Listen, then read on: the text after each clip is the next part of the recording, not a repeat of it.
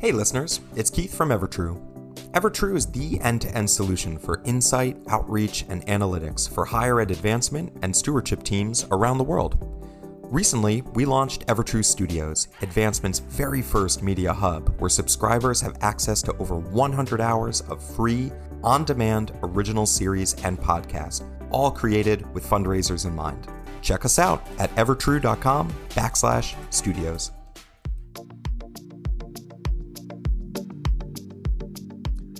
I'm Kim Naoni, and this is Mentorship Matters, a podcast that examines the current and future landscape of fundraising leaders and the power of inclusive mentorship in advanced.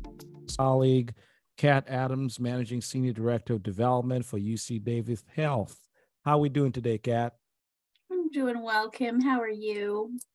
I am doing better now that I get to talk to my friend that I've not seen in a, in a few years now. You know, it's uh, it's it's it's a good thing. Very good thing. Very good thing. Thanks for inviting me. Absolutely. So let's go right ahead into it. You know, uh, you and I know that in both of our careers, uh, in the spots where we've intertwined uh, or we've kind of, you know, converged, uh, there's been a lot of navigation uh, through change in leadership uh, that have impacted the fundraising priorities that we may be working on at the time. And so all of a sudden, this happens, you got to pivot and you've been part of that when leadership changes have happened when you're in the middle of a plan that that that's uh, being executed and a new leader comes in and all of a sudden you gotta you gotta shift and you gotta refocus. So in those situations it's a jarring experience right? I mean you're like man uh, just when i thought i was doing something right just when i thought we were making headway with this donor now i gotta go back and reset the relationship and say, hey, we're going, we may be going a different direction, or maybe pausing.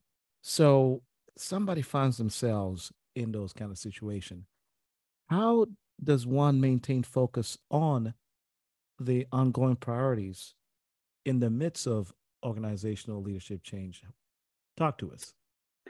That is such a good question. And I had a lot of practice with that because in in the eight years I worked for the University of Missouri, we had six different chancellors, and I personally had 11 different supervisors.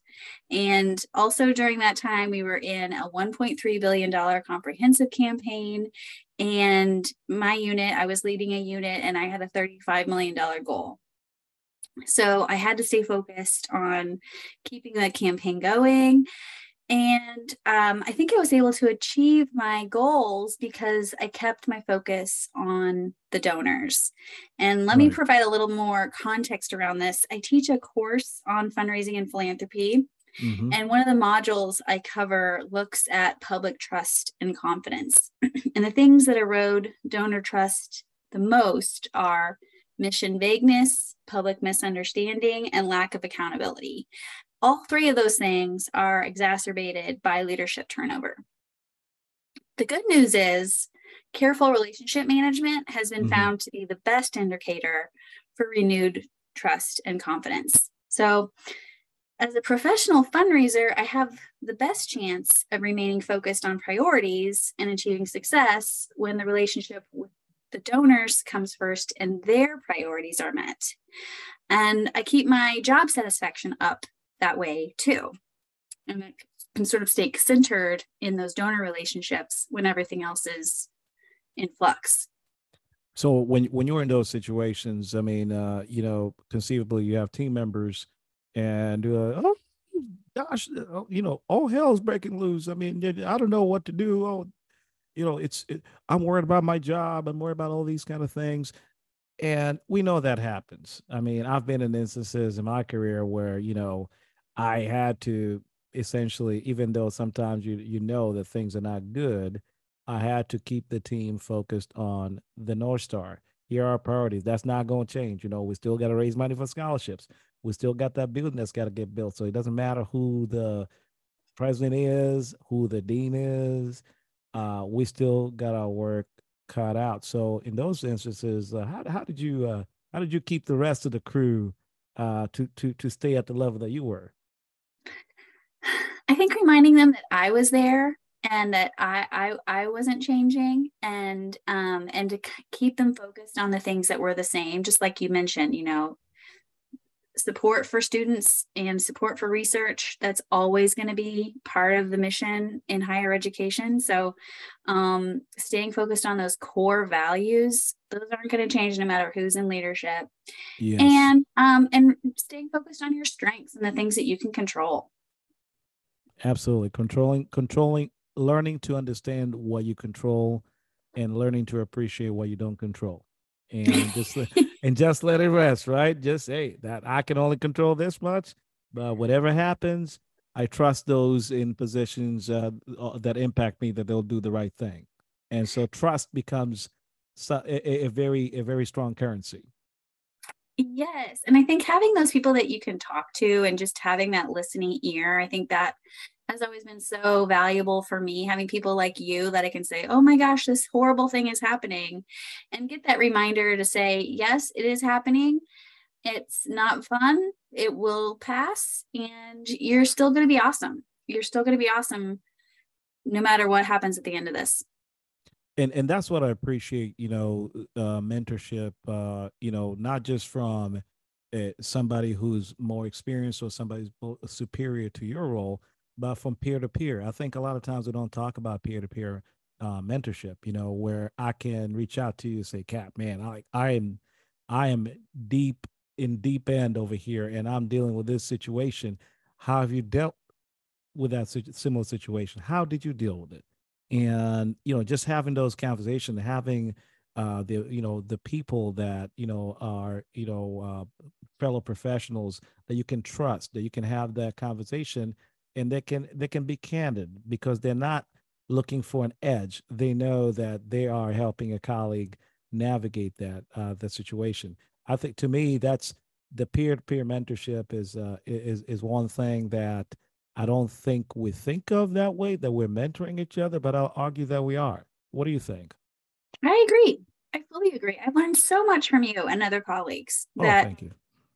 have stuck with me, and I think that's why we continue to stay in touch.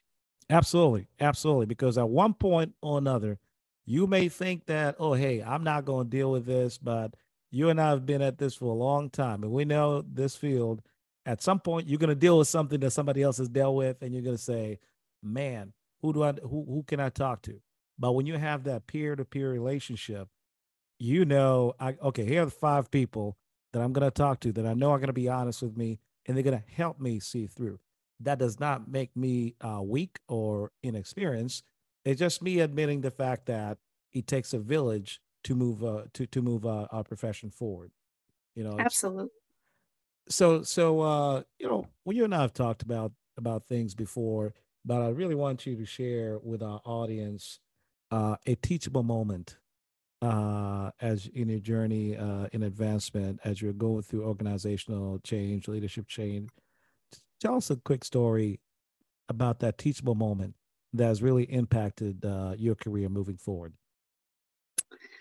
So, my first job out of graduate school was running um, the campaign for a small community organization in Illinois, a small United Way. And this was during the time when the national model for community impact was rolling out across the country. And the community impact model shifted the fundraising focus for virtually all United Way organizations into three buckets education, income, and health. And right. this meant partner agencies that didn't fit into those areas were no longer eligible for annual support. And I remember people were most upset about the animal shelter being excluded. And people had very strong reactions about it.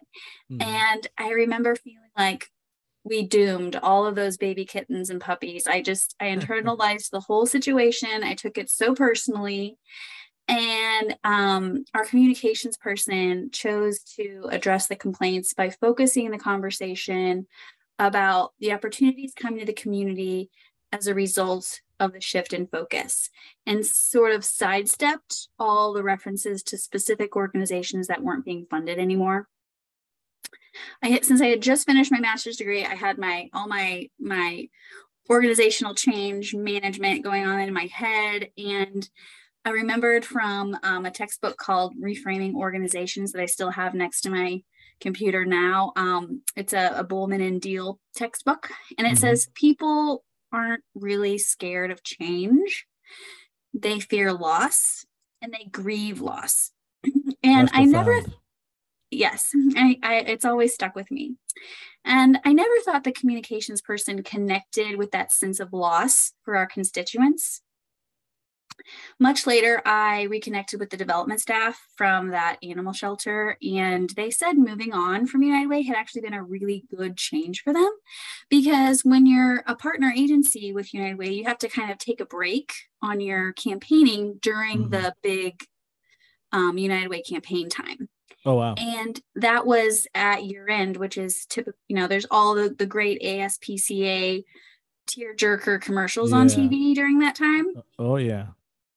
and so they were sort of missing out on piggybacking on some of that other broader messaging. Um, and so once they weren't a partner agency partner agency with United Way anymore, they didn't have to, they weren't restricted to those timeframes anymore and actually ended up earning more when they did their own campaign than when they've been a partner agency. And so, what this taught me is that there's value in seeking that silver lining specific mm-hmm. to the change that's happening. Mm-hmm. So people can replace that sense of loss with a sense of excitement for what's ahead. And that doesn't mean misleading people and saying it's all going to be rosy and beautiful if it's not, but but sort of helping them see a different side of it um, than sort of just trying to sweep it under the rug. That is a great great lesson for people to learn. Silver linings. Always look for the silver linings, and there's always a teachable moment in any in, in all experiences that we have. Uh, there's always something. I mean, uh, you know, just to sidetrack here, you and I were at uh, Mizzou during, uh, you know, the campus uh, racial challenges, and through that, there were teachable moments. If you if people were paying attention, there were things that the students were trying to say. There were things that the community was trying to say, and through that, uh, you know, some good things came out of that. That some good things that, uh, you know, are going to impact the institution for a long time. And for us in development, uh, you know, it was an opportunity to to learn as well and to look at how can we be uh, in our roles, uh, how can we part of the solution to help an institution that we cared about to be a better version of itself. So teachable moments are always uh, always really really one of my favorite things. And so let's uh, shift gears here a little bit and talk about transitioning from one institution to another something that you are not very familiar with. So as you know uh, transitioning from one institution to another means living the known realities to unknown possibilities. I was like looking at possibilities. You're excited. Yeah i'm going from here to University X because I see the possibilities of not just me growing, but I'm going to do some great things there for them and it's just going to be great, right? We know that. So, the but there is the other side of it. How does one navigate such transition to ensure that outcomes are successful? In other words, as you think about it, um, how you leave, in my opinion, how you leave your institution matters a lot. And it's going to inform your success at the next institution that you go for. I've been a big proponent of when I leave, I want this place to be better than when I found it because this institution did invest in me and my family and in my growth. So, from that perspective, I'm not leaving for the most part. I mean, sometimes you leave because it's a bad situation, that happens. But for the most part, you leave because you exhausted your growth and you feel like somebody else is off offering you something better. So from that perspective, you leave, you go to a different institution. How do you manage to ensure that you are going to be successful? How do you position yourself to have positive outcomes, in other words? I transitioned to UC Davis in 2020, still very early in the pandemic. I knew one person in the community when I moved here. And she helped me make a few connections, which then led to a few more. And fairly quickly, I had my network of trusted allies that helped me navigate the organization, the community, and all the other things about life that were happening all at the same time. I also had a newborn baby during that period. So there was a lot. Yeah. Um, another thing I did was try to remain rooted in what I knew were my strengths. You referenced sort of leaving one position in, in a good place. Um, and, and I, I felt really strong about leaving my organization in a better position than I had found it. Um, and so I, I knew what my strengths were coming from that. Uh, but then I also really tried to remain open to learning new things and new ways of doing my work. Um, then I pushed the needle as much as I possibly could early on, which looking back probably wasn't necessary necessary for me to do that or healthy. But it, moment. but it helped me find my sphere of influence and carve out my niche early on and help me start build that confidence in my new role um, and make it my own. Um, I think the next time I make a big transition, though, I'll remind myself I don't have to do it all right away. Be a little bit more patient with myself, let it come a little bit more naturally because I kind of, I really did push to mm-hmm. get to that point because I I had been at Mizzou for such a long time and I knew every bit of it and I knew my job like the back of my hand. And so and I, I wanted to replicate that as quickly as possible. Um, and so that but there was there's pros and cons to that and, and burnout. I, I exhausted myself i think. Um, but then the reward of that is now i can take a breath and i have built a foundation that i feel good and strong and confident about that is great i mean uh, you know the the the learning uh, to pace yourself and that uh, you know it's a marathon, not a sprint. Uh, you know, I think it's hard for us who want to make a difference because you go in and you see certain things, say, "Man, I know we can do better, and I want to do it." But uh, understanding, uh, you know, to sort of uh, to to smell the tea leaves and uh, appreciate what's there, and spending time to learn about a place and and kind of get the 360 view of the environment. I think uh, I think those are th- those are good uh, uh, teachable things that uh, uh, all of us should uh, you know should really pay attention to, especially in higher education. I mean, you know, I was reading this report by McKinsey and Company that came out yesterday about uh, DEIB efforts at universities, and you know, it was shocking. I mean, their conclusion was the efforts have been so slow in in the uptick. I mean, the numbers of uh, minorities and in, in uh, faculty positions and things like were pretty much stagnant for for a number of years. And it said, at this rate, in order for institutions to really uh, accomplish uh, their goal of representing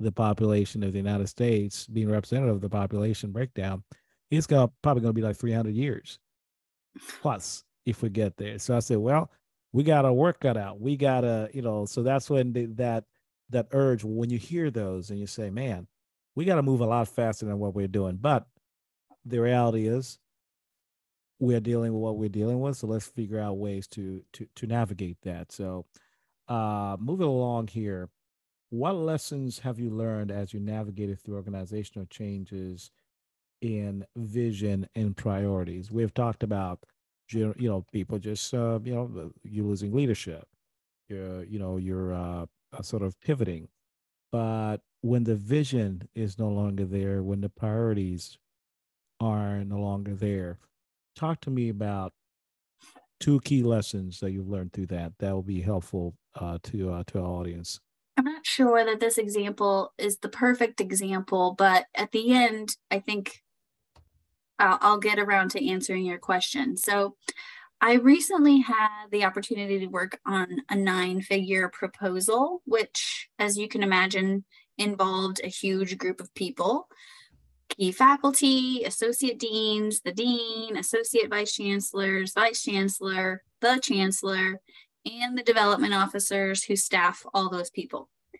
And everyone had a different strategy, everyone had a different priority, everyone had a diff- different way of, of looking at this and tackling this. Months of meetings to just compile a visioning statement that made any sort of sense. and still, people weren't really happy with the direction it was going. So finally, the dean's chief of staff and I just started compiling all the notes, removing duplications, synthesizing where we could, and getting down to the nuts and bolts that were required to move forward. We just put it on a big big spreadsheet and then we put it on the on the on the board and we just look at it and we'd sit there and we tackle it and we go through it one by line line by line each of our meetings and it was painstaking but we got through all of the content over a long period of time.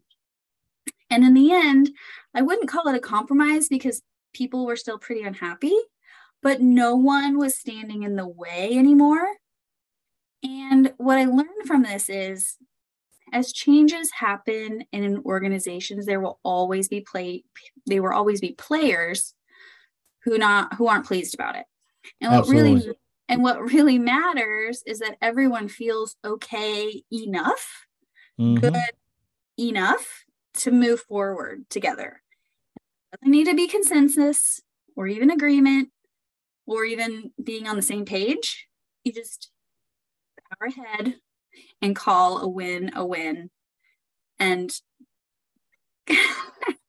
and let the rest of it go you know uh to quote the uh, uh one of my favorite uh instructors professors lecturers from the uh, harvard graduate school of education mr jim honan uh higher education is a collection of cylinders of excellence and the ability to bring those cylinders of excellence together to realize a common goal is always always this the the struggle and the reward of the process. Not everybody has to be happy but at the end of the day are we accomplishing the goal for the institution? So i i i, I applaud you all for uh for being able to do that. Now let's just hope that we get the money. Yeah yeah.